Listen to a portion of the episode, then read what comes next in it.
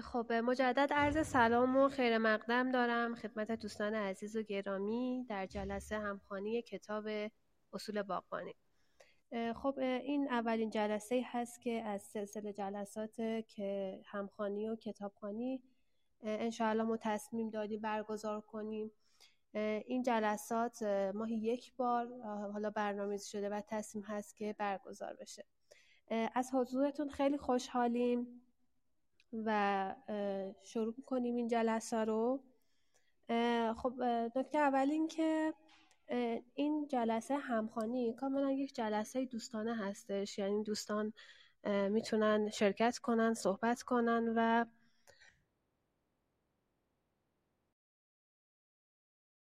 خب من تا من ادامه صحبت های خانم یاوری رو خانم جوانی رو ادامه میدم.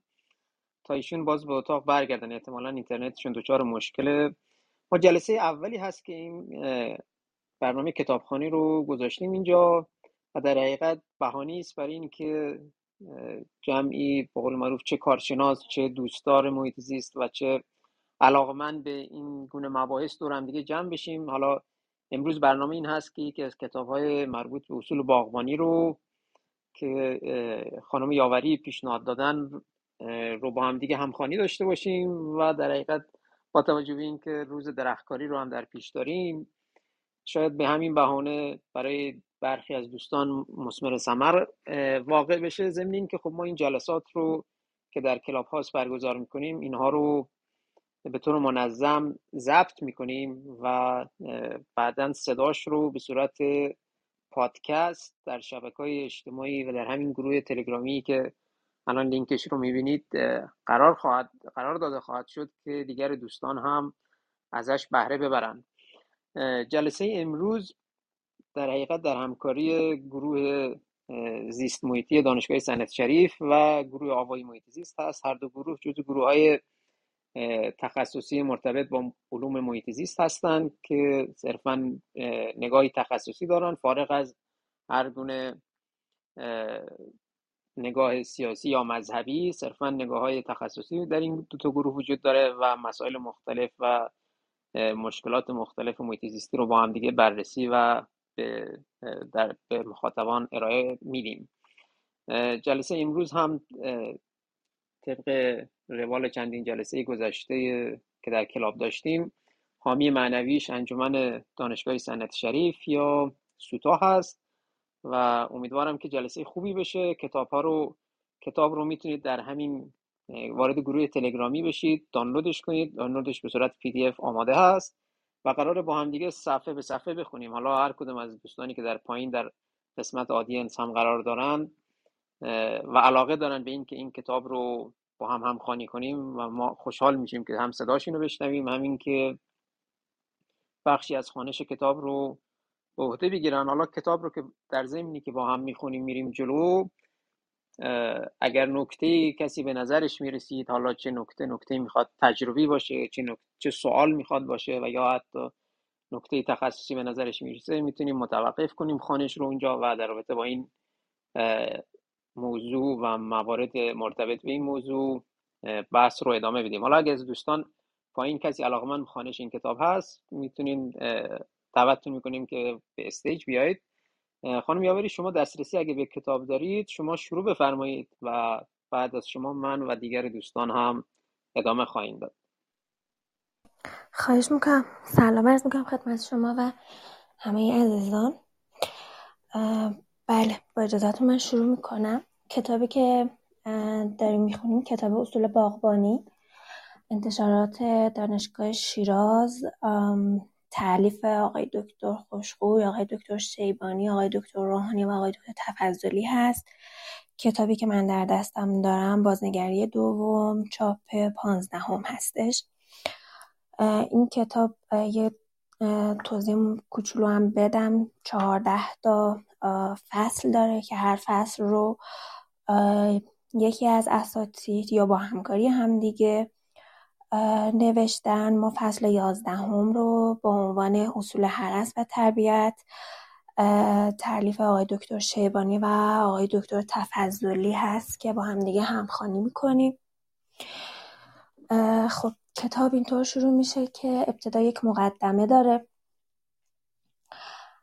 و من اون رو می‌خونم. بیشتر گیاهان باغبانی به ویژه چند ساله های چوبی اگر در شرایط محیطی مناسب بدون دخالت انسان رشد کنند پس از چند سال تبدیل به درختان و یا هایی با شاخساره متراکم خواهند شد. که چه از نظر میزان و کیفیت باروری و چه از نظر شکل ظاهری مطلوب نخواهند بود. در این گونه گیاهان ها مزاحم رشد همدیگر بوده دچار پیچیدگی و خمیدگی میشن. از سوی چون به دلیل پربرگی نور کافی به درون شاخساره گیاه نمی‌رسه به تدریج برگها و های وسطی شاخساره خشک میشن و از بین میرن. در نتیجه تولید گل و میوه محدود به سطح برونی شاخساره میشه و میزان محصول کم میگردد. برای جلوگیری از این امر و ایجاد شکل و حالت مناسب در گیاه باید اون رو حرس و به نحو دلخواه پیرایش بکنیم. این مقدمه بود که من خوندم و حالا میریم سراغ تاپیک بعدی تیتر بعدیش به عنوان حرس کردن که یک توضیح کلی در این مورد میده.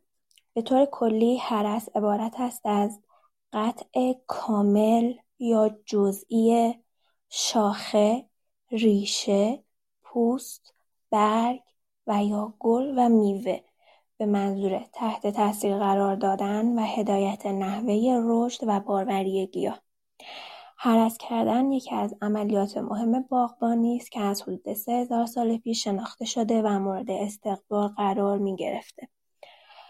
دلایل و فواید هرس کردن به شرح زیل هستش. قبل از اینکه دلایل و فواید رو بگم این خط اول که گفت قطع کامل یا جزئی و نام برد تک تک اعضای درخت این خیلی مهم هستش چون اکثرا موقعی که بحث هرس میشه ما فکر می‌کنیم که فقط اون قسمت شاخساره مد نظر هست. در صورت که می‌بینیم گفته که قطع کامل یا جزئی شاخه ریشه پوست برگ گل و یا میوه. پس اینها رو هم در زیر مجموعه حرس قرار می‌گیره. حالا اون دلایل و فواید حرس کردن رو من می‌خونم که هفت مورد هست. یک حذف شاخه های مزاحم. خشک شده آفت زده و بیمار و شکسته جهت حفظ و تامین سلامت گیاه دو ایجاد شرایط مناسب جهت ورود نور و هوا به درون شاخساره و خلوت ساختن نقاط شلوغ و متراکم آن به منظور ایجاد امکان تولید محصول بیشتر و مرغوبتر. سه ایجاد شکل ویژه در شاخساره گیاه این امر ویژه در کاری و نیز در سازی گیاهان جهت تزیین باغ و باغچه از اهمیت خاصی برخوردار است. چهار ایجاد تعادل بین شاخساره و ریشه به ویژه هنگام نشاکاری و جابجا کردن گیاه جهت تضمین موفقیت و ایجاد امکان رشد اولیه سریعتر برای گیاه. پنج جوان ساختن درختان مسن از طریق حذف های پیر و وادار کردن درخت به تولید های جدید جهت بالا بردن قدرت باردهی اونها شش پیش یا پس انداختن باروری گیاه و تنظیم گلدهی و ایجاد تعادل بین رشد رویشی و میزان محصول و بالا بردن کیفیت فراورده تولید شده. هفت محدود کردن رشد و کوتاه ساختن برای تسهیل عملیاتی مانند سمپاشی، برداشت محصول و همینطور دلایل تزئینی. خب آقای دکتر اگر که صلاح می‌دونید ادامه رو شخص دیگه ای با ما همخوانی بکنه یا اگر صحبتی سوالی نکته ای هست بشنویم ممنون از شما. اگر از دوستان کسی سوال داشت می‌تونه دستشو بالا ببره یا پیام بده و یا اگر اظهار نظری خواست در این زمینه می‌تونه کنه. فکر می‌کنم هر چی جلوتر بریم سوالات بیشتر میشه. البته من یکی دو تا سوال برام پیش اومد که شما جواب دادین در رابطه با اون قطع کامل درختان یه شبهه ایجاد شد برای خود من که توضیحتون کافی بود. خانم جوانی شما می‌تونید بقیهش رو ادامه بدید؟ ما صفحه 373 372 هستیم. زمان هرس مذارت می‌خوام که قطع شد. نمی‌دونم چه مشکلی پیش اومد. چشم من صفحه چند گفتین؟ ببخشید. یعنی قسمت 11 سه زمان هرس الان داریم می‌خوایم در رابطه با زمان بله. هرس بشنویم. بله بله. بخونم. بله. آره لطفا. خب در رابطه با زمان هرس صحبت بکنیم. نوشته که بسته به نوع گیاه و هدف از هرس این کار در دو موقع از سال انجام می شود یکی هرسی که در هنگام خفتگی یا خواب زمستانه انجام می شود و حرس سیاه یا حرس زمستانه نامیده می شود و دیگری حرسی که در دوره فعالیت گیاه یعنی هنگامی که گیاه دارای برگ یا گل و میوه است انجام می گیرد و حرس سبز یا حرس تابستانه نام دارد. در مورد حرس در مورد هر دو نوع حرس باید به این نکته توجه کرد که اصولا حرس در هر زمان انجام شود باعث تأخیر در باروری نهالهای جوان و کم شدن محصولات محصول درختان بارور میشه. بنابراین باید در تمام انواع حرس جانب تعادل رعایت گردد و قطع اندامهای گیاه تنها به مقدار لازم و در نهایت احتیاط انجام پذیرد. ادامه بدم؟ آقای دکتر یا اینکه آره آره ادامه بدید تا اینکه آره نه نه ادامه بدید. اگر لازم شد دوستان وارد بحث خواهند شد. می‌تونن هر زمانی بحث رو قطع کنن. بله. قسمت بعدی در مورد حرس سیاه یا زمستان صحبت می‌کنه. میگه که این حرس ها از اونجا از آنجایی که در زمان در زمانی انجام می‌شوند که گیاه فاقد برگ و در حال خفتگی است بیشتر مرسومند. چون اولا در این هنگام شاخه ها بدون پوشش بوده و قابل مشاهده هستند و به راحتی می‌توان به آنها دسترسی پیدا کرد و آنها را که باید به طور کامل و یا جزئی هست شوند با دیدی باز برگزید. ثانیا چون گیاه در این زمان فعالیت زیستی چندان ندارد میزان آسیب حاصل از هرس به حداقل کاهش مییابد. از هرس های زمستانه می‌توان هرس های شکدهی نهال های جوان تازه کش شده را نام برد. این هرس ها مهمترین گام در تشکیل شاخه های اصلی درخت با یا بوته های آینده به شمار می روند و در حقیقت مبنا و اساس شکل آینده گیاه را تشکیل می دهند. علاوه بر این حرسا حذف شاخه های شکسته بیمار آفت زده نیز باید در زمستان بیش از پیش از فعال شدن گیاه انجام شود زیرا این نوع شاخه ها معمولا پناهگاه و منبع انتشار آفات و بیماری ها هستند حرس دیگری که لازم است در زمستان انجام شود حرس ریشه است که در قسمت های بعدی این بخش رو بیشتر شرح میده قسمت بعدی در مورد حرس های سبز یا تابستان صحبت می‌کنه. این نوع ها گرچه همگی به نام تابستان, تابستان خوانده می‌شوند ولی در عمل بر حسب نوع می‌توان آنها را از اوایل بهار تا اواخر زمستان انجام داد. مهمترین های تابستان عبارتند از حذف گلها و میوه های اضافی که تنگ کردن نامیده می‌شوند. درست اگر تلفظش رو بگم. ایجاد زخم تونک کردن تونک کردن. بله آره. بله. درست میفهم. ایجاد زخم روی پوست ساقه حذف نرک ها و پاچوش ها بریدن قسمت های انتهایی شاخه های تند رشد و حرس بوته های زینتی و سرانجام حرس برگ در قسمت های بعدی نیز این بخش رو شرح میدیم.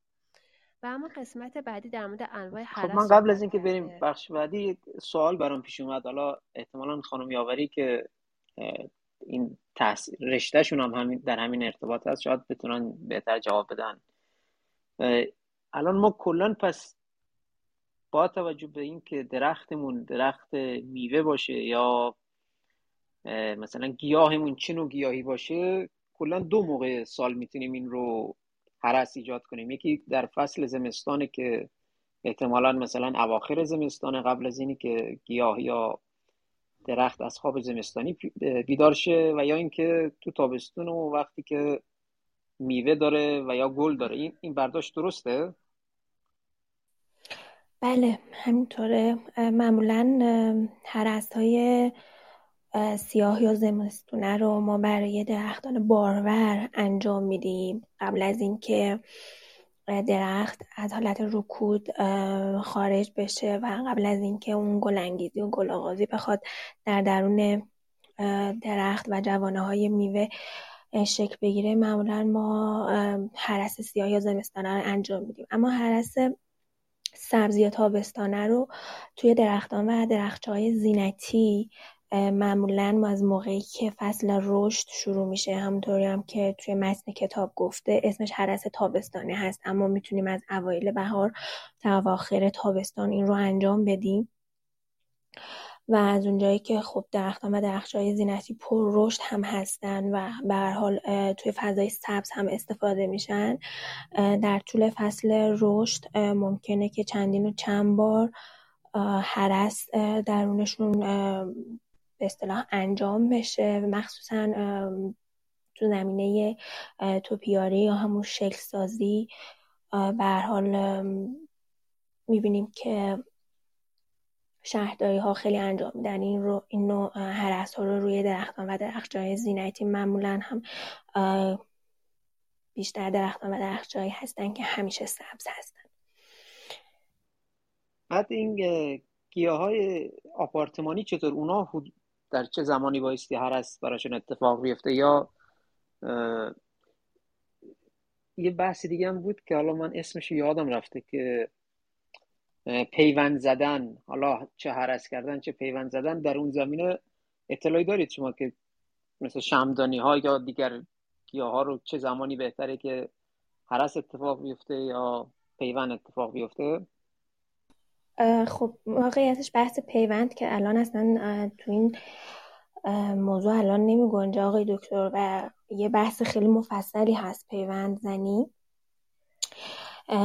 حالا شما شمدونیا رو گفتی شمدونیا رو پیوند نمی‌زنیم معمولا قلمه می‌زنیم قلمه می‌گیریم ازشون قلمه های علفی یک سال دیگر پرسیدید در مورد هرس متوجه نشدم خاطرم رفت.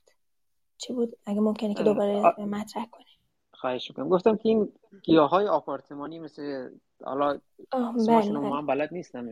اینا رو کی بایستی هرس کنیم؟ میشه هر هر وقت که لازم بود هر بشه یا نه بایستی در یک تایم مشخصی این مقدار مشخصی از این گیاه ها رو هرس کنیم.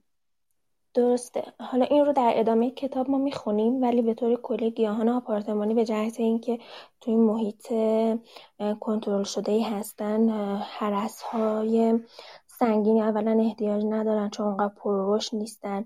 حرس رو شما می‌تونید بسته به اینکه نیاز واقعا باشه بله در تمام فصول انجام بدین. مگر اینکه حالا اون گیاه آپارتمانی که دارید شما خزان پذیر باشه در صورتی که خزان پذیر باشه و وارد دوره رکود بشه خب قاعدتا از اون پروتکلی که ما برای حرس سیاه یا حرس زمستانه گفتیم و در ادامه میاد میبایست که پیروی بکنیم. ممنون از شما. خانم جوانی شما می‌خواید ادامه بدید؟ متن رو ادامه بدید لطفا. اگه اجازه بدید من قبلش یه سوالی دارم. بفرمایید. ببینید الان ما توی شهرات یه سر این درخت رو که حرس می‌کنن حرسش کاملا فرق می‌کنه و قبل. یه وقتی می‌بینی قسمت زیادی از شاخه یا تنه رو بریدن. این علت چیه؟ البته بیشتر درختان غیر بارور هستن. خب جناب آقای یزداف من حالا نمی‌دونم شما ایران تشریف دارید یا خارج از کشور خارج از کشور من نمی‌دونم ولی چیزی که ما توی شهرداری ها توی ایران می‌بینیم هرست هست که 90 درصد شهرداری ها کاملا غیر اصولی انجام میدن و کاملا سلیقه انجام میشه. هیچ قاعده و روش خاص و علمی رو در نظر نمی‌گیرن و اجرا نمی‌کنن متاسفانه. مرسی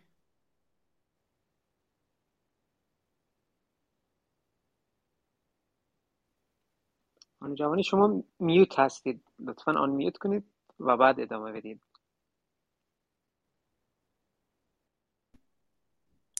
خب ادامه بدم آقای بله دکتر؟ بله بله خب در ادامه به انواع حرس رسیدیم. گفته که همونطور که در قسمت پیشین گفته شد بر حسب هدف هرس می‌توان های مختلف گیاه مانند شاخه، ریشه، برگ، پوست و گل، میوه را به طور کامل و یا جزئی حذف کرد.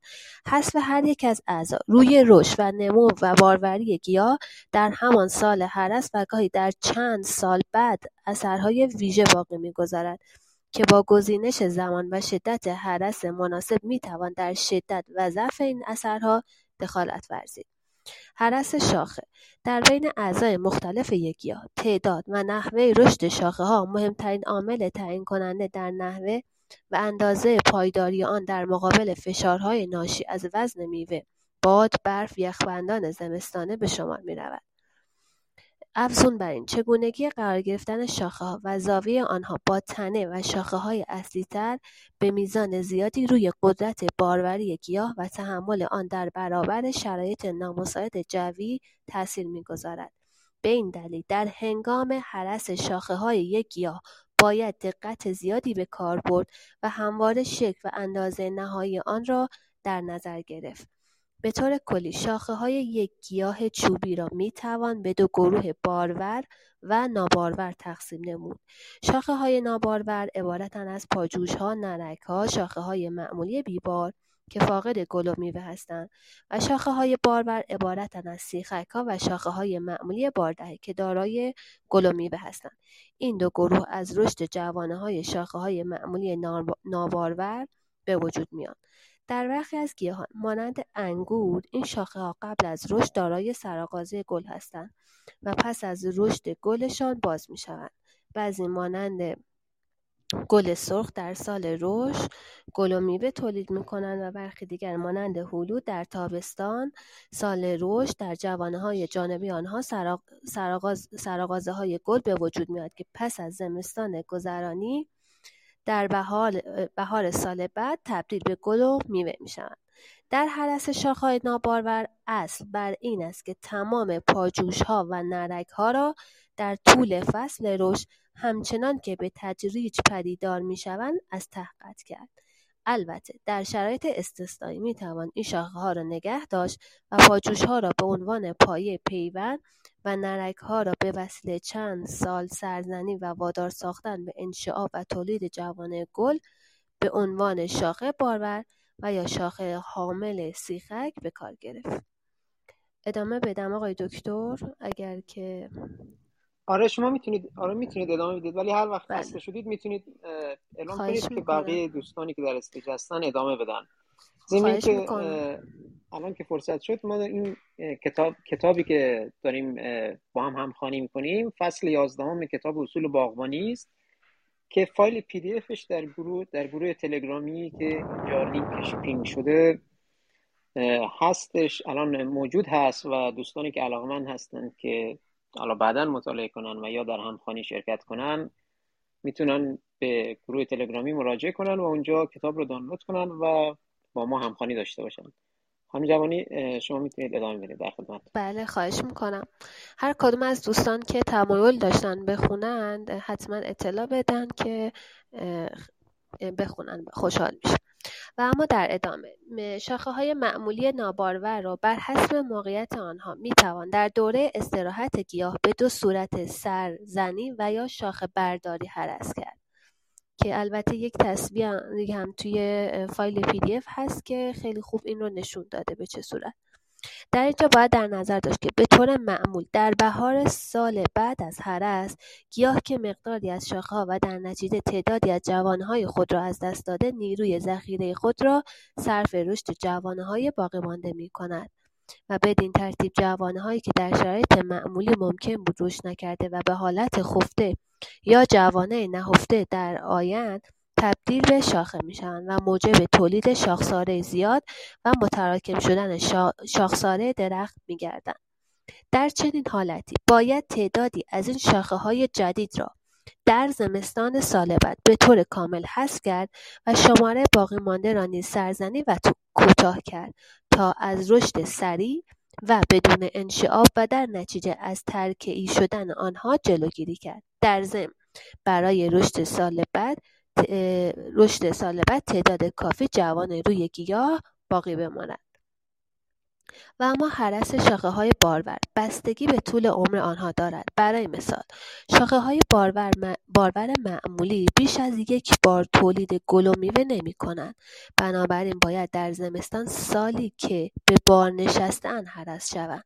سیخک ها در گیاهان مختلف طول عمرهای متفاوت دارند. برای مثال در زردالو تا چهار سال در سیب ده تا 20 سال در گیلاس ده تا دوازده سال و در گلابی حدودا 20 سال عمر می‌کنند و پس از آن خوش می‌شوند. در این هنگام باید سیخکها را از طریق قطع شاخه حاملشان هرس کرد و گیاه را وادار به تولید شاخه های جدید کرد که هر کدام پس از چند سال به صورت شاخه های حامل سیخک های جوان بارور در میآیند.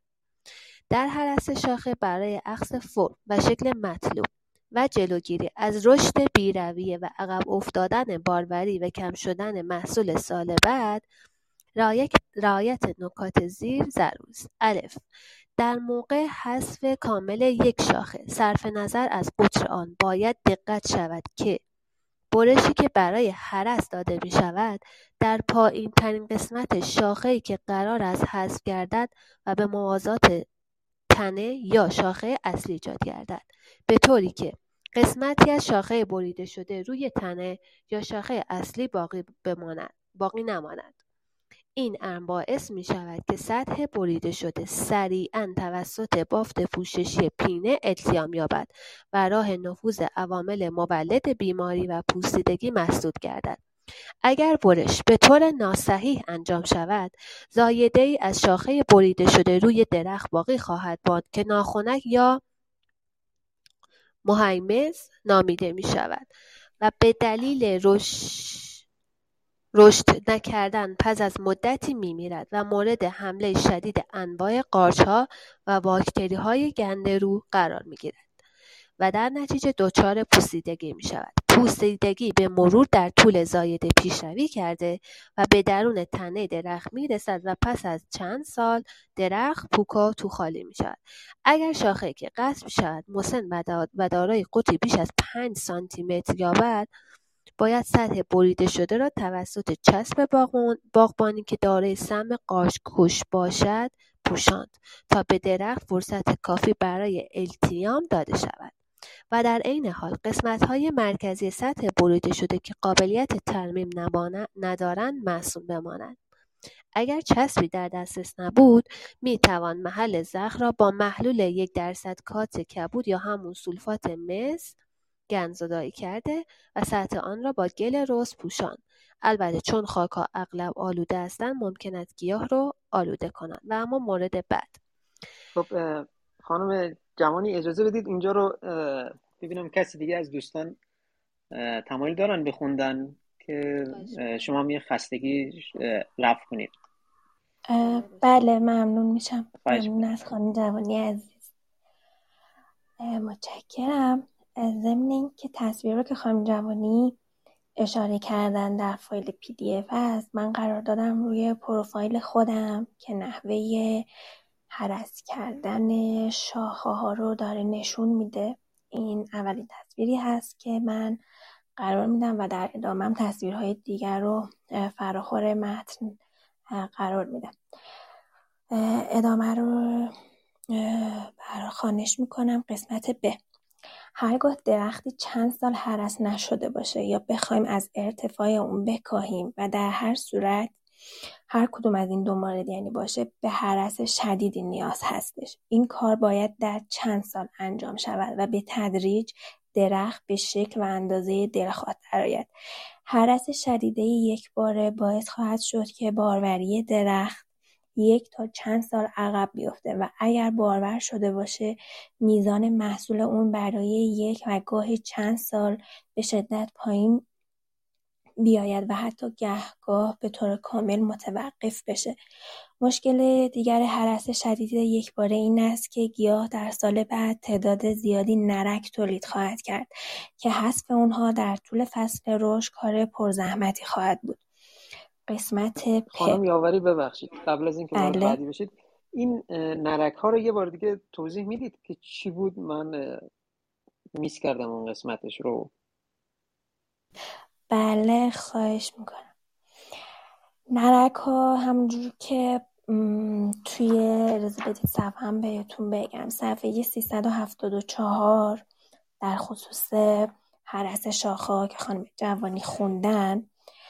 اگر که برگردیم به اونجا و از روی کتاب بخوام برای شما بخونم این هستش که به طور کلی شاخه های یک گیاه چوبی به دو گروه بارور و نابارور تقسیم میشن.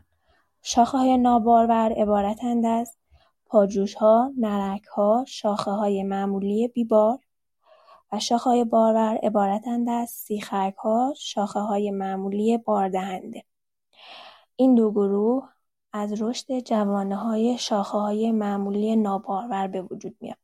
پس ها آقای دکتر جزء های ناباروری هستند که ما با هرس می‌تونیم اونها رو تبدیل بکنیم به های باروری که برای ما تولید سیخک می‌کنن یا های معمولی باردهنده. بسته به این که ما چه نوع هرسی رو درونشون انجام بدیم.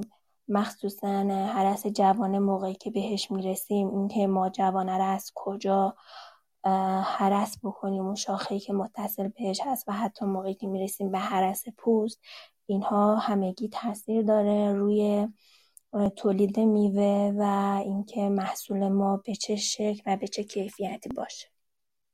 پس یعنی اینجور که من متوجه شدم مثلا یه درختی مثل درخت میوهی مثل مثلا زردالو هم شاخهای بارور داره هم شاخهای غیر بارور داره که ما با هرس کردن این فرصت رو به شاخهای بارور میدیم که بیشتر رشد کنن و حالا از منابع غذایی و انرژی درخت بیشتر استفاده کنن چرا؟ چون که اون شاخهای نابارور حذف شدن از سیستم. این درک درک درستیه؟ بله بله کاملا همینطور. خواهش می‌کنم. در ادامه هم البته بهش کتاب پرداخته. می‌تونم ادامه بدم؟ متشکرم. قسمت پ. در هنگام حذف کامل ها باید دقت داشت که هرچه زاویه‌ای که شاخه با تنه و یا شاخه حامل خودش می‌سازه به قائم نزدیکتر باشه این شاخه تر بوده. رشد بهتری خواهد نمود و چنین زاویه‌ای در مقابل وزن میوه و فشارهای خارجی نیز مقاومت بیشتری خواهد داشت. بنابراین در هنگام هرس باید در درجه اول شاخه‌هایی حذف بشن که با تنه یا شاخه اصلی حامل خود زاویه تری می‌سازن و در نتیجه ضعیفتر هستن که اگر به تصویر پروفایل من دقت بکنید این موضوع کاملا مشهوده. قسمت ت. در انشعابات دو شاخه. یعنی اینکه ما اون شاخه هایی رو می‌تونیم حرس کنیم که در حقیقت بیشتر اینکه میگه حالت قائم داشته باشه نسبت به تنه یعنی اینکه رو به آسمون باشه دیگه درسته؟ یعنی انگار بیشتر متمایل به خود همین جهت رشد درخت باشه.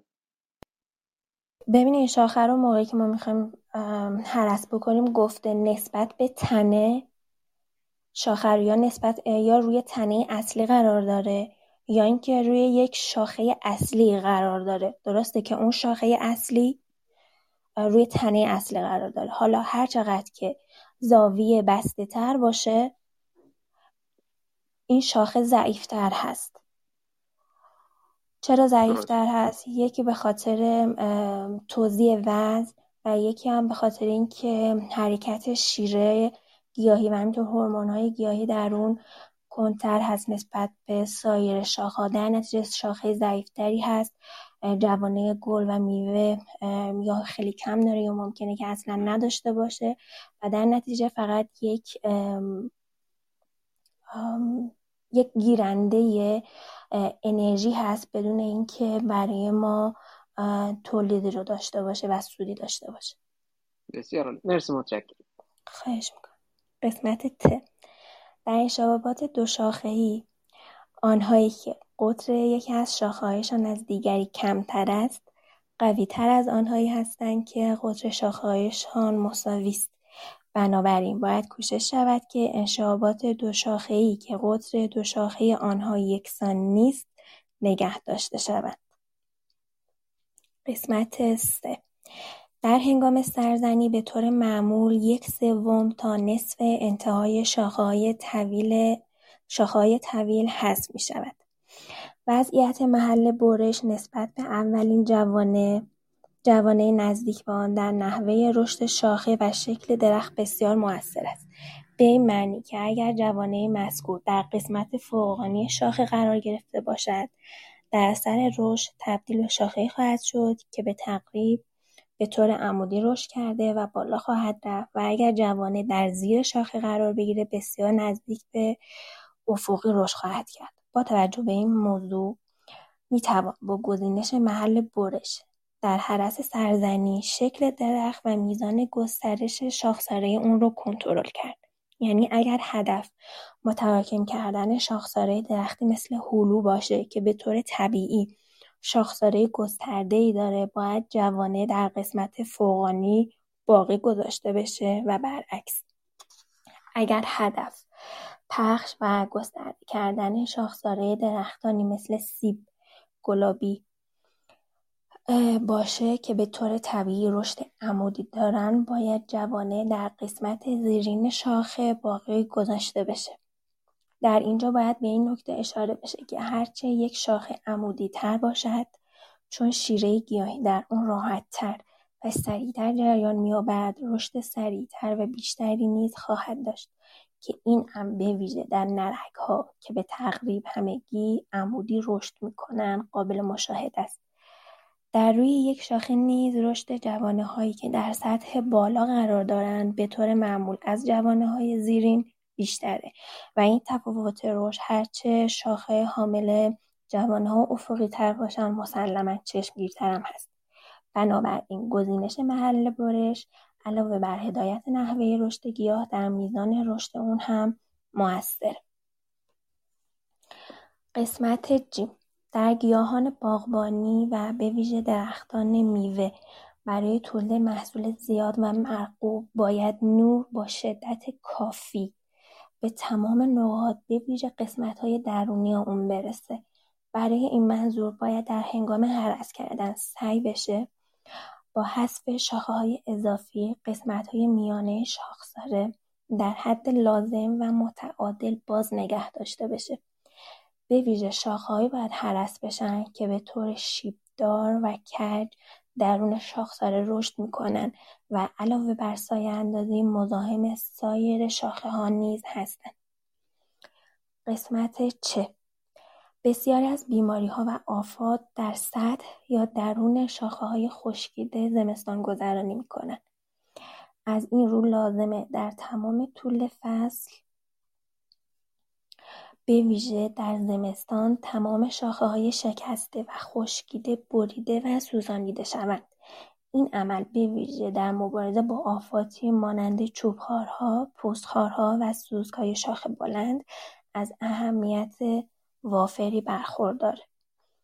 قسمت ه گهگاه هنگام قطع های کلفت و سنگین. پس از آنکه عمق برش به حدود نصف قطر شاخه رسید در اثر وزن زیاد بقیه شاخه میشکنه و همراه خود قسمتی از پوست و چوب تنه را قطع و زخمی می‌کنه. برای جلوگیری از این امر که برای سلامت گیاه مضره باید چنین هایی را با سه برش قطع کرد. خب من اجازه بدید که عکس این برش رو که سه مرحله داره قرار بدم روی پروفایلم. خب می‌خواید من ادامهش رو برم یکی دو صفحه هم بله بعدش باز مجدد برگردیم به شما. خشم خب بدین ترتیب که اول برشی به جرفای یک سوم تا نصف شاخه از پایین به بالا در فاصله حدود ده سانتیمتری انتهای شاخه ایجاد کرده. سپس برش دوم را چند سانتیمتر بالاتر از برش اول از بالا به پایین ایجاد و, شاخه را از تنه جدا ساخت. جدا می‌سازیم. در مرحله سوم باید زایده باقی مانده را که سبک است و خطر شکستن ندارد با یک برش از ته قطع نمود که حالا شکلش رو هم احتمالا می‌تونید پروفایل خانم یاوری رو نگاه کنید.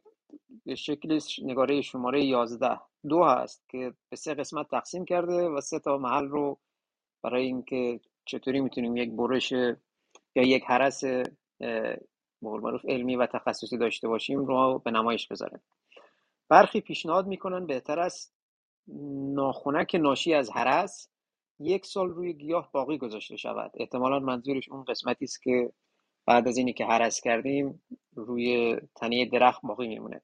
و سپس ناخونک را در زمستان آینده حذف کرد. دلیل این امر چنین ذکر می شود که زخم های ناشی از هرس موجب می گردند که انتقال مواد از ریشه به قسمت های بالای شاخه بریده شده مختل گردد و باعث ایجاد کمبود مواد در بالای زخم شوند و وانگهی انتقال شیره, شیره پرورده را نیز از بالا به زیر زخم محدود سازند که در هر دو صورت باقی گذاشتن ناخنک به درخت این امکان را داده که بافت های آوندی خود را سریعتر ترمیم کند پس احتمالا داره میگه که ما اگر اون ناخونک ها رو نگه داریم برای مدتی بیشتری فرصت بیشتری داره که بافت هایی که حالا برای انتقال مواد و شیره مورد نیاز برای رشدگی ها هست بهتر اتفاق میفته لازم به تذکر است که در این حالت در طول سال اول پس از هرس در صورتی که سطح برش به طور مناسبی محافظت شود خطر حمله قارچا و باکتری ها به ناخنک و سرایت پوسیدگی به تنه چندان هم شدید نیست. ما کتابی که داریم می‌خونیم کتاب اصول باغبانی است. فایل PDF ش در گروه تلگرامی محیط زیست صنعتی شریف آپلود شده. دوستانی که علاقه چه در خوانش مشارکت کنن و یا بعدا این کتاب رو بخونن می‌تونن وارد گروه تلگرامی بشن و اون فایل PDF رو دانلود کنن. بخش بعدی مربوط به هرس ریشه است. این قسمت رو هم حالا من می‌خونم و بعدش باز برمیگردیم به بقیه دوستانی که علاقه دارن به خانش حرس ریشه. ریشه از دو طریق به رشد گیاه کمک می‌کند. یکی از طریق جذب آب که به عنوان نیروی محرکه رشد به کار می رود و دیگری از طریق هورمون های ویژه‌ای از گروه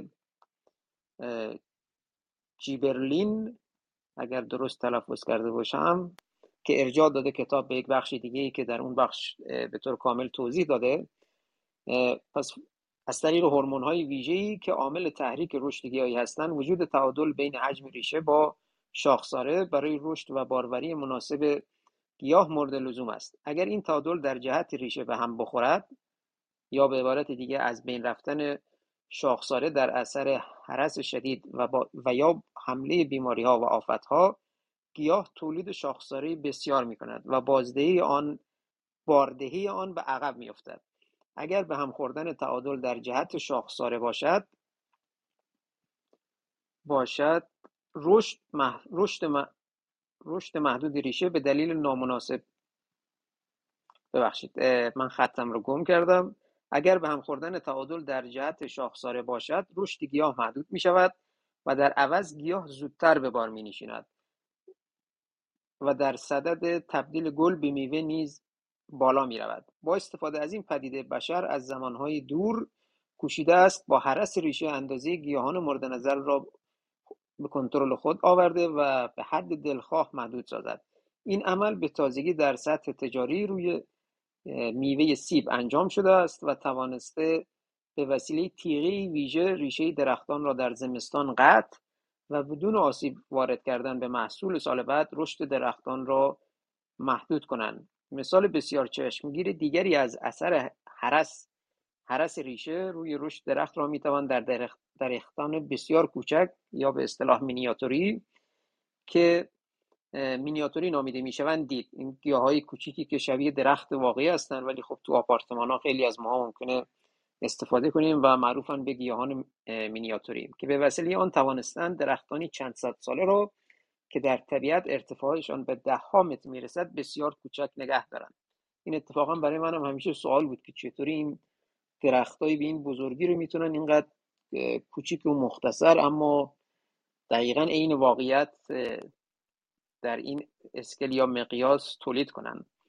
برای این کار ریشه را درون را در قرون برای این کار ریشه را در قرون متمادی به طور مدام حرس می کنند در ایران نیز با استفاده از این روش کشت لیمو ترش در گلدان و کوچک نگه داشتن آن جهت آسانی حمل و نقل به گلخانه در زمستان و به هوای آزاد در تابستان در نقاط سردسیر و نامناسب ممکن گشته است. پس از این روش مینیاتوری و هرسی ریشه تو ایران خودمون هم مورد استفاده قرار گرفته در رابطه با کشت لیمیتورش در گلدان. این هم جزو نکات جالب این کتابه. برای این منظور در زمستان هر سال زمستان هر سال یک چهارم خاک گلدان را با کلیه محتویات آن و از جمله ریشه هایی که در آن قسمت وجود دارند بیرون آورده به جای آن خاک تازه میریزند. بدین ترتیب خاک گلدان هر چهار سال یک بار تعویض میگردد و گیاه نیز هر سال یک چهارم از ریشه خود را از دست می‌دهد. نتیجه این کار کوچک و کوتاه ماندن درخت است که افزون بر زیبایی ظاهری پیوسته تعداد نیموترش در اختیار پرورش دهنده قرار می‌دهد. نوع دیگری از هرس ریشه هنگام کشت نهال در محل اصلی و یا انتقال آن از خزانه به خزانه دیگر در مورد برخی از گیاهان چوبی مانند میوه‌های دانهدار و استدار و مرکبات و بعضی گیاهان زینتی و نیز هنگام نشای برخی سبزیها مثل گوجه فرنگی و بادمجان از طریق سرزنی ریشه‌های فرعی صورت می‌گیرد. برخلاف نوع پیشین هرس ریشه به دلیل اینکه گیاه را تحریک به تولید ریشه های فرعی جدید و بیشتری می کند اثر تقویت کننده داشته رشد نهال تسریع می یابد در اینجا لازم به تذکر است که میزان تحمل و واکنش گیاهان مختلف به هرس ریشه با یکدیگر متفاوت و وابسته به توانایی آنها برای تولید ریشه فرعی است. که هرچی این توانایی بیشتر باشد واکنش گیاه به هرس هرس ریشه بیشتر و آسیب وارده کمتر است. در این رابطه برخی از گیاهان مانند پسته و انواع ها چون نمی‌توانند ریشه فرعی زیادی تولید کنند به جابجایی و هرس ریشه بسیار حساس بوده و از این عمل به شدت آسیب می‌بینند. و قسمت بعدی هرس برگ هست. حالا هر کدوم از دوستان اگر علاقه مند هستن می‌تونن ادامه بدن. خانم جوانی شما می‌تونید ادامه بدید؟ بله حتما. خواهش می‌کنم. خب رسیدیم به قسمت حرس برگ. حرس برگ حرسی تابستانه که گهگاه در مورد گیاهانی که رشد زیاد و شاخساره متراکم دارند به کار گرفته می شود و مانند سایر های تابستانه اثر تضعیف کننده دارد. برای انجام این حرس با استفاده از وسایلی مانند های بلند و یا با دست قسمتی از های درخت را حذف می کنند تا بدین وسیله نور بیشتری به های مرکزی شاخساره بتابد و میوه از کیفیت بهتری برخوردار شود و به ویژه در مورد گیاهانی مثل سیب میوه خوشرنگتر میگردد. و اما حرس پوست. زخ کردن پوست حرسی تابستانه که به طور معمول در بهار به منظور تبدیل شاخه نابارور به بارور تقویت شاخه های بارور بارور ضعیف که گل می‌دهند ولی قدرت نگهداری میوه های حاصله و گاهی حتی گل های خود را ندارند و سرانجام مبارزه با غرور درختان و وادار کردن آنها به باروری انجام می شود. در هر سه مورد زخم کردن پوست باعث قطع رابطه قسمت های بالای زخم با, بقیه گیاه می شود و این قسمت ها مواد قندی خود را از دست نمی دهند و تقویت می شوند. در حالت اول معمولا تکه برداری می کنند یعنی با نوک چاقو چاقوی پیوند تکه کوچکی از پوست شاخه را در زیر یک یا چند جوانه برمیدارند و یا شکاف زنی یعنی با چاقوی پیوند شکاف های کوتاه و متوازی در زیر جوانه ایجاد می کنند. چنین جوانه های در تابستان دارای سراغازه های گل خواهند شد و در سال بعد به بار خواهند نشست. در حالت های دوم و سوم که نیاز به عملیات کاراتری می باشد می توان با حلقه زنی که در آن به کمک چاقو یا اره دندانه ریز در پوسته قاعده شاخه یا تنه بدون حذف قسمتی از آن شکافی سراسری به شکل یک دایره ایجاد می شود. یا با پاهنگ توق برداری که در آن نواری از پوست دور تا دور ساقه یا تنه به عرض یک الی 5 میلیمتر حذف می شود. و یا به روش پوست واژگونی معکوس کردن پوست که در آن حلقه‌ای به عرض حدود یک سانتیمتر از پوست جدا و به صورت واژگون در محل خود قرار می‌گیرد. گیاه را وادار به تولید گل و یا نگهداری آن می‌سازند انواع ایجاد زخم و برداشت پوست حالا توی یک شکل توی کتاب شکل یازده نشون داده شده. که میگه استفاده از هر یک از این روش ها بستگی به شدت ضعف و یا قوت گیاه داره که در تمامی اونها گیاه بیدرنگ آغاز به تولید بافت پینه‌ای و ترمیم قسمت قطع شده می‌کنه و پس از مدتی که در آن گیاه فرصت کافی برای تولید های گل در جوانه پیدا کرده به حالت عادی برمیگردد. از نظر فیزیولوژیکی برای اینکه گیاه قادر به تولید گل شود علاوه بر بلوغ باید نسبت مواد قندی به مواد نیتروژنه نیترو نیتروژنه در های ساقه آن مساوی یا بزرگتر از مقدار مشخص که برای گیاهان مختلف این حد متفاوته که یک فرمول داره که حالا توی این فرمول مقدار قند رو به مقدار نیتروژن تقسیم کرده که باید بزرگتر از مقدار ثابت بشه.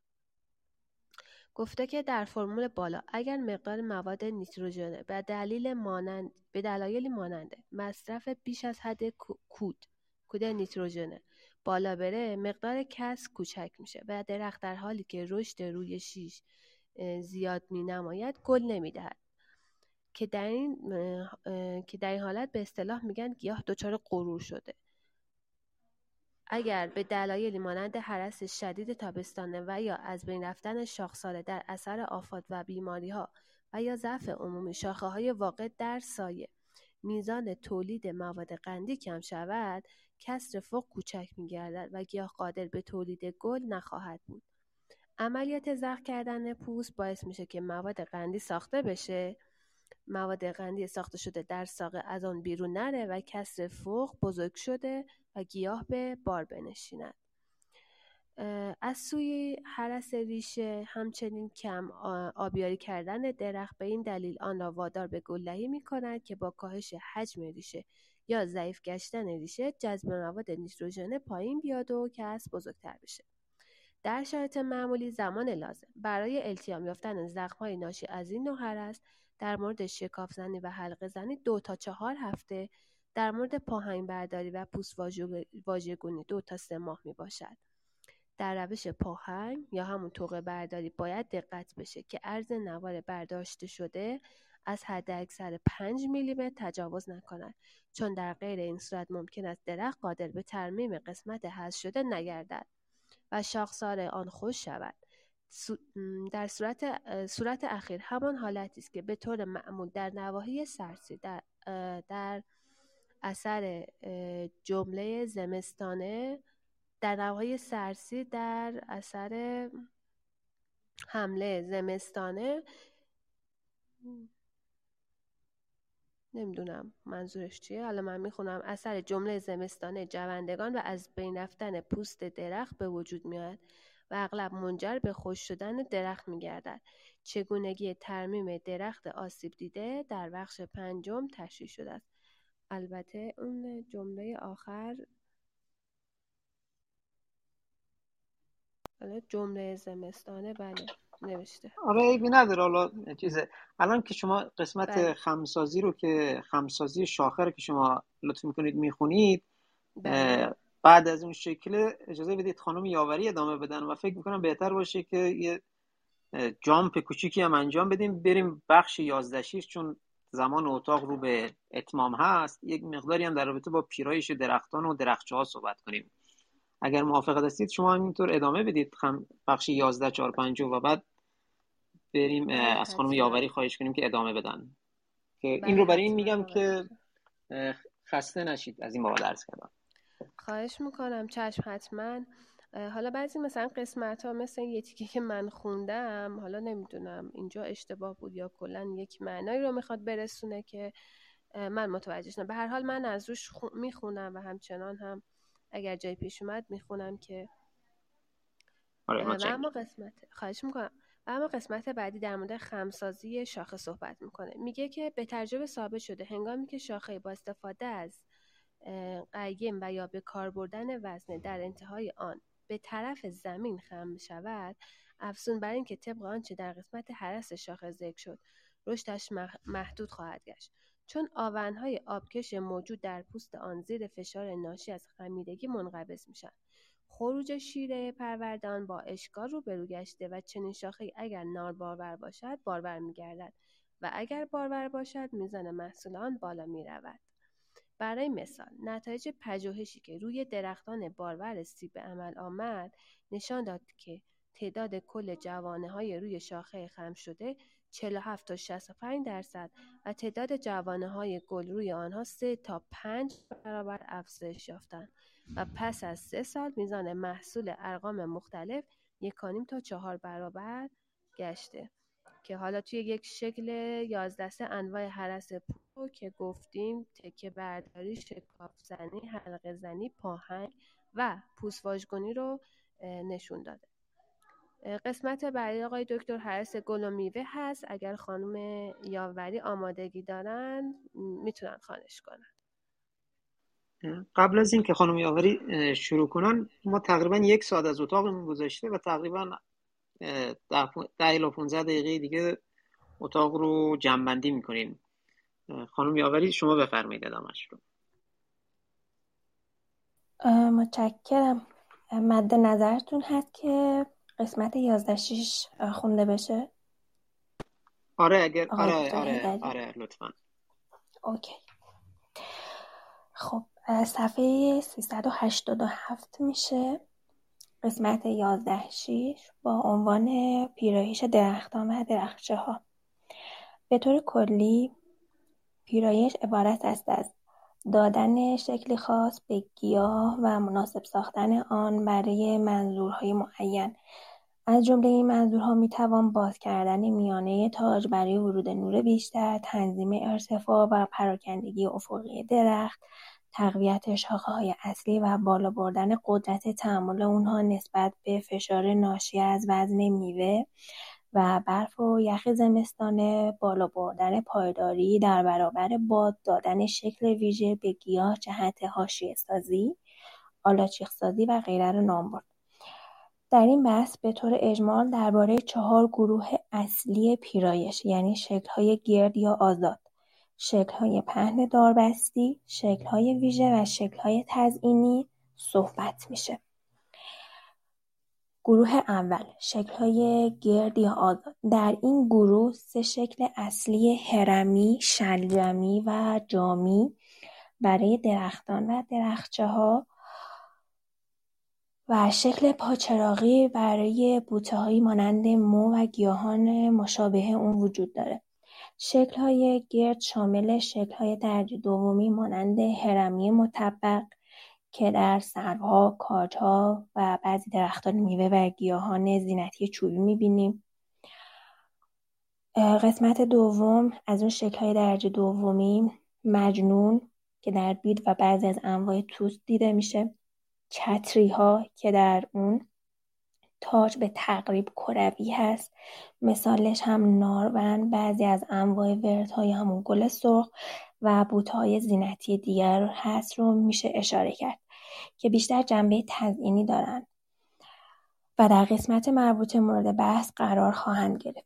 شکل های گرد رو بر حسب ارتفاع پایین ترین شاخ تاج از سطح زمین می‌توان به گروه های پابلند یعنی تونه طول تنه بیش از 180 سانتیمتر نیمه پا بلند طول تنه بین 80 تا 180 سانتیمتر و پا کوتاه طول تنه کمتر از 80 سانتیمتر تقسیم کرد. به طور معمول اگر طول نهال کاشتنی که بیشتر به صورت یک ترکه و گاهی منشعب هست برای ارتفاع مورد نظر مناسب باشه به طور مستقیم به پیرایش اون به شکل دلخواه می‌پردازیم. ولی اگر طول نهال کمتر از حد لازم باشه چنانکه بیشتر در مورد درختان پابلند ببینیم از اونجایی که سرعت رشد جوانی انتهایی با افزایش طول تنه مرتب کند میشه. باید در دو یا سه سال اول برای تسریع رشد تنه جوانه انتهایی را در هر سال قطع و از بین شاخه‌های فرعی تولید شده بالاترین اونها را نگهداری و جانشین جوانه انتهایی ساخته و بقیه را قطع کرد.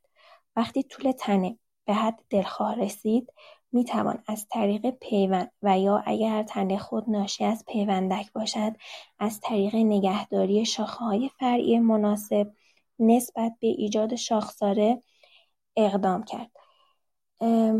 شکلش رو من می‌ذارم پروفایلم یه توضیحی فکر می‌کنم لازم هست اینجا آقای دکتر ولی حالا اگر که می‌دونید وقت کم هست من ازش بگذرم. نه توضیح بدید. اتفاقا توضیحات جانبی بحثایی که می‌خونیم شاید مهمتر از خود متن هم باشه. بفرمایید شما. خواهش می‌کنه اگر که به تصویری هم که در پروفایل من هست نگاه کنید توی متن خیلی اشاره شده به اینکه جوانه انتهایی رو ما می‌بریم و در طول دو یا سه سال اول احتیاج هست که هر سال این جوانه انتهایی قطع بشه و جوانه جانبی جایگزین اون بشه. در چه درختانی؟ در درختان پابلندی که می‌بینیم ارتفاعشون کم هست. جوانه انتهایی یعنی سر شاخه رو ما که در نظر بگیریم یک جوانه همیشه هستش. اون جوانه به دلیل اینکه منبع تولید هورمون جیبرلین هست و هورمون جیبرلین یک هورمون بازدارنده رشد هست. در نتیجه یک اثری رو ایجاد می‌کنه درون درخت به, به اسم اثر قالبیت انتهایی که این هورمون جیبرلین جلوگیری می‌کنه از اینکه جوونه های پایینتر رشد بکنن. موقعی که ما این منبع هورمون رو جدا بکنیم در نتیجه این هورمون دیگه تولید نمیشه. در نتیجه جوانه های پایین تری که قرار داشتن شروع به رشد کنن و ما اولین جوانه رو میایم به عنوان جوانه انتهایی در نظر می‌گیریم و اجازه میدیم که رشد صورت بگیره ساقه و تنه بلندتر بشه. سال بعد موقعی که بلندتر شد باز اون جوانه جانبی که پارسال ما به عنوان جوانه انتهایی انتخابش کرده بودیم اون الان باز خودش تبدیل شده به یک منبع تولید جیبرلین. در نتیجه مانند پارسالی میایم اون رو قطع می‌کنیم و جوانه پایین تریش رو انتخاب می‌کنیم. به این صورت ما حرس رو انجام میدیم و پیش میریم تا به اون اندازه و ارتفاعی که مد نظرمون هست برسیم. حالا اگر هم که درخت ما پیوندی باشه یعنی ما یک پایه داریم و یک پیوندک در نتیجه قسمت تاج ما ناشی از پیوندک هست. اون رو هم ما می‌تونیم بیایم از طریق شاخه های فرعی که داریم و توی شکل هم هست طبق همون توضیحاتی که اول فصل دادیم شاخه هایی که زاویه بسته تری دارن ما اونها رو حس می‌کنیم و اونهایی که قائم تر هستن اونها رو میایم انتخاب می‌کنیم و طبق توضیحاتی که داده شد هر رو روشون انجام میدیم. خب قسمت بعدی من یه سوال اینجا برام پیش اومد بپرسم ازتون. اون شکلی که الان احتمالا رو پروفایل شما هم هست اون سمت چپیش شما گفتید که اون جوانه به قول معروف سر شاخه یا بالای بالا جوانی است که هورمونی تولید می‌کنه جبرلین و این باعث کندی رشد درخت میشه درسته؟ خب اون اون اصلا برای چی اونجا هست؟ این چه کمکی می‌کنه که رشد درخت متوقف بشه؟ بله. چرا جوانه اونجا هست؟ آره اصلا چرا این همچین اتفاقی در درخت میفته که یعنی برای درخت خب مفیده باید همچین اتفاقی بیفته؟ آقای دکتر ما این جوانه های انتهایی رو هم توی گل ها داریم هم توی سبزیجات داریم و هم توی درختان داریم. و تمامیشون بنا به مورفولوژی که گیاه داره دارای این جوانه های انتهایی هستن و اون جوانه انتهایی یکی از خصوصیات فیزیولوژیکی که داره اینه که منبع تولید هورمون های گیاهی هست و بیشترین هورمون گیاهی که تولید می‌کنه هورمون جیبرلین هستش. یک مسئله فیزیولوژیکی هست. بسیار عالی. مرسی. خواهش می‌کنه اما دسته دوم شکل هرمی. در این شکل که بیشتر برای درختان زینتی مانند تبریزی چنار و کاج به کار می رود به درخت اجازه داده می شود که به طور طبیعی در حالی که شاخه مرکزی آن از شاخه‌های فرعی بلندتر است رشد نماید و هرس تنها محدود به حذف شاخه‌های فرعی اضافی و قطع شاخه‌های پایینی تنه تا ارتفاع دلخواه می‌باشد. بدین ترتیب در این شکل همیشه ارتفاع شاخه مرکزی که شاخه پیشاهنگ درخت است بلندتره. گیاهانی که به این شکل پیرایش میشن چون طول شاخه‌های پایینی اونها بیشتر از شاخه‌های فرعی بالاتر که جوانتر هستن می‌باشن شکل یک هرم یا مخروط به خودشون می‌گیرن که به طور معمول داره ارتفاع به نسبت زیاد و قطر تاج به نسبت کم هستند و به این دلیل کار کردن با اونها مشکله. از همین رو به طور معمول شکل هرمی را برای درختان میوه به کار نمی‌گیرند هرچند که تجربه ثابت کرده که پیرایش نوع هرمی که شاخه‌های فرعی آن دارای زاویه مناسب با تنه یعنی بین 35 تا 60 درجه باشد و فاصله ترین شاخه از سطح زمین حداقل به 50 سانتیمتر برسه. حتی در مورد هلو و آلوی ژاپنی که خیلی مناسب این شکل نیستن ترین و ترین درخت رو ایجاد می‌کنه. یه توضیح که می‌خوام بدم. احتمالا اگر که به سعدیه یا حافظیه رفته باشیم همه ما می‌تونیم این سرهای شیرازی یا سرهای ناز رو ببینیم.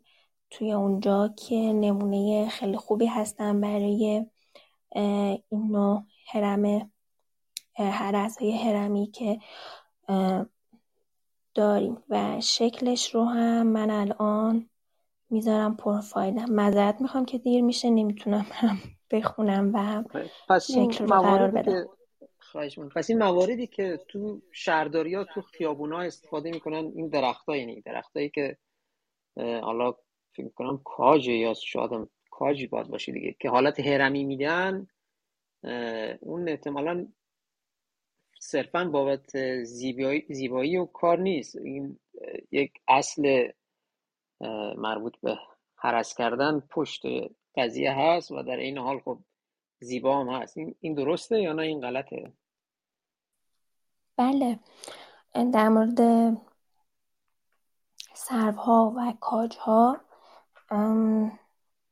همینطوره. این هرسی که انجام میشه به حال اگر دونسته یا ندونسته این کار رو انجام میدن کار علمی هست و درسته. بسیار عالی. خب این بخش بعدی رو شما زحمت بکشید.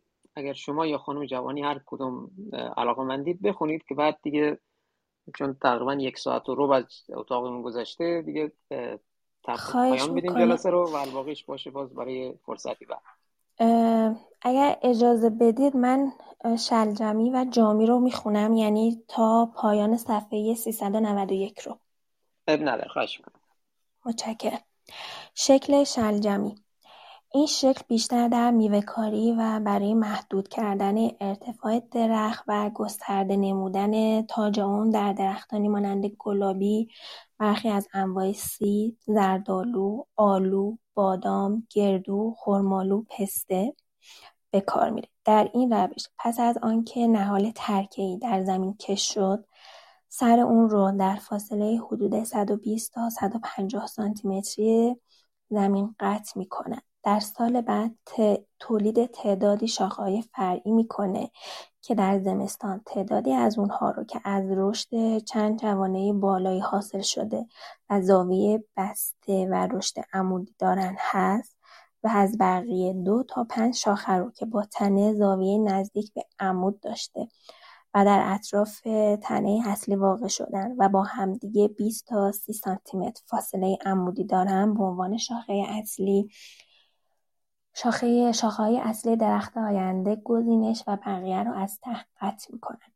های برگزیده را نیز اگر طولشان از حدود سی سانتیمتر بیشتر باشه باید با حرس سرزنی کوتاه کرد تا به نوبه خود منشعب شده استخوانبندی درخت رو تشکیل بدن ولی اگر خیلی کوتاه باشن باید این عمل رو به بعد موکول کرد در این شکل پیرایش در این شکل پیرایش هیچ شاخهای به طور پیوسته حالت پیشاهنگ به خودش نمی‌گیره و به مجرد اینکه شاخهای بر دیگران مسلط و از اونها بزرگتر میشه باید سر اون رو قطع و نقش پیشاهنگ رو به شاخه دیگه واگذار کرد. این طرز پیرایش باعث میشه که درخت در تمام جوانب خود داره شاخهای قوی بشه. شاخها بتونن محصول زیادی رو تولید بکنن و در برابر و در برابر وزن آن و نیز فشارهای خارجی به راحتی مقاومت می‌کنن شکلش رو هم من می‌ذارم پروفایلم ضمن اینکه دارم می‌خونم. شکل بعدی که می‌خوام در مورد صحبت بکنیم شکل جامی هست. این شکل از نظر طرز حرس و پیرایش بسیار شبیه شکل شلجمیه. با این تفاوت که در هنگام گزینش شاخه‌های اصلی فاصله عمودی اونها با یکدیگر کمتر و حدود 10 تا 15 سانتیمتر در نظر گرفته میشه. چنین شاخه‌هایی بعد از پس از اینکه رشد کردن و قطور شدن فاصله های میانی رو پر می‌کنن و چنین به نظر میاد که همگی از انتهای تنه منشعب شدن. شکل جامی بیشتر برای هلو و آلو ژاپنی و گهگاه برای برخی از ارقام سیب و بادوم به کار میره. مزیت این شکل باز بودن قسمت مرکزی تاج و نفوذ نور کافی به داخل اون می باشه. مهمترین عیب این شکل اینه که محل اتصال های اصلی به تنه به دلیل تراکم اونها به نسبت ضعیفه و همیشه این خطر وجود داره. که در اثر وزن میوه و فشار ناشی از برف و یخ زمستانه تنه یک یا چند شکاف از وسط برداره و درخت از بین بره. عیب دیگری این شکل اینه که حتی در درختانی مثل هلو که برای تربیت به شکل هرمی و شلجمی مناسب نیستن. تربیت به شکل جامی به دلیل حرس زیادی که برای بازنگه داشتن مرکز تاج لازمه باعث کم شدن محصول میشه. خوانده شد تا انتهای صفحه 391 بسیار عالی. خسته نباشید. مرسی هم از شما هم از خانم جوانی. از هر شما که هم این گروه رو با قول این کتابخانی رو استارتش رو زدید در کلابمون کلاب محیط سنت شریف. و انشالله با همکاری شما دو نفر و همچنین همکاری های مهندسی از دانفر که جز نفرات اصلی در این کلاب هستند یک همکاری صورت بگیره و نهایتا جلسات مفیدتری داشته باشیم. کتاب های کتاب ها مقالات و گزارشات متنوع محیط که حالا مرتبط هست با مسائل روز رو مورد بررسی قرار بدیم. این جلسات رو هم همونجور که اول جلسه گفتم ما ضبط می‌کنیم و در پس از اینکه ضبط کردیم در شبکه های اجتماعی مجددا هم رسانیش می‌کنیم که افراد بیشتری بشنون و از این فضا استفاده بیشتری بشود. امروز با هم دیگه کتاب اصول باغبانی رو با هم دیگه مرور کردیم فصل یازدهمش که مربوط به حرس کردن بود به مناسبت روز درختکاری. کتاب نوشته های دکتر خوشروی هست. انتشارات دانشگاه شیراز اگر اشتباه نکنم این رو به چاپ رسوندن. کتاب بسیار وزین و به صورت علمی نوشته شده و طبیعتا هر کدوم از دوستان هم علاقه من بودن می‌تونن کتاب رو تهیه کنن و موارد مرتبط با اصول باغبانی رو به صورت علمیتر و جدیتر پیگیر باشن. من برمیگردم به هر کدوم از دوستان. آقای از دانفر شما صحبتی دارید؟ بفرمایید. که بعد دیگه بعد از شما و خانم یاوری و خانم جوانی اتاق رو ببندیم. آقای مهندسی از دانفر شما صدای منو میشنوید؟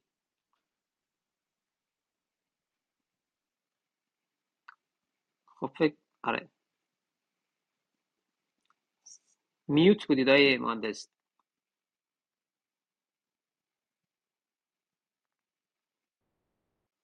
من صدای مهندسی از دانفر رو ندارم. حالا احتمالا این مشکلی براشون پیش اومده. خانم مهندس جوانی شما اگه صحبتی دارید بفرمایید صحبت پایانیتون رو که بعدش دیگه خدمت دیگر دوستان باشیم و اتاق رو ببندیم. خواهش می‌کنم آقای هیدری خب من هم به نوبه خودم تشکر می‌کنم. هم از شما از هم خانم یاوری که همراهیمون کردن این جلسه رو یعنی با, با کمک همدیگه شروعش کردیم برگزار کردیم و اینکه حالا این انتخاب این کتاب به خاطر مناسبت 15 اسفند روز درختکاری بود اما ما تصمیم داریم همچنان این جلسات رو ادامه بدیم. از پیشنهادات دوستان استقبال می کنیم اگر کتابی مد نظرشون هست اگر ایده در این مورد مد نظرشون هست از اینکه خب به دوستانشون اطلاع بدن تا بتونیم فرهنگ کتابخوانی و حالا آگاهی رسانی محیط زیست رو گسترش بدیم. و خیلی ممنون از همگی از دوستانی که اینجا حضور دارن و همراهیمون کردن. شب خوبی داشته باشید. خواهش می‌کنم. خانم مهندس یاوری ما خدمت شما هست خواهش می‌کنم. ممنونم از شما خانم جوانی آقای هیدری و آقای یزدانفر ممنون همخانی خوبی بود. و خدا شکر می‌کنم که می‌تونیم چنین کتاب های خوب و مرجعی رو داشته باشیم که نوشته اساتید به نام باغبانی چه ایران و چه جهان هستن و به حال وجودشون مایه دلگرمی هست برای نسل های آینده و جوان. و باز هم ممنونم از شما. ممنون از این بستری که فراهم کردید و امیدوارم که مفید بوده باشه. خواهش می‌کنم. حتما همینطوره. آقای مهندسی از نفر شما مشکل صدا نمی‌دونم حل شد. اگر حل شده ما در خدمت شما هستیم.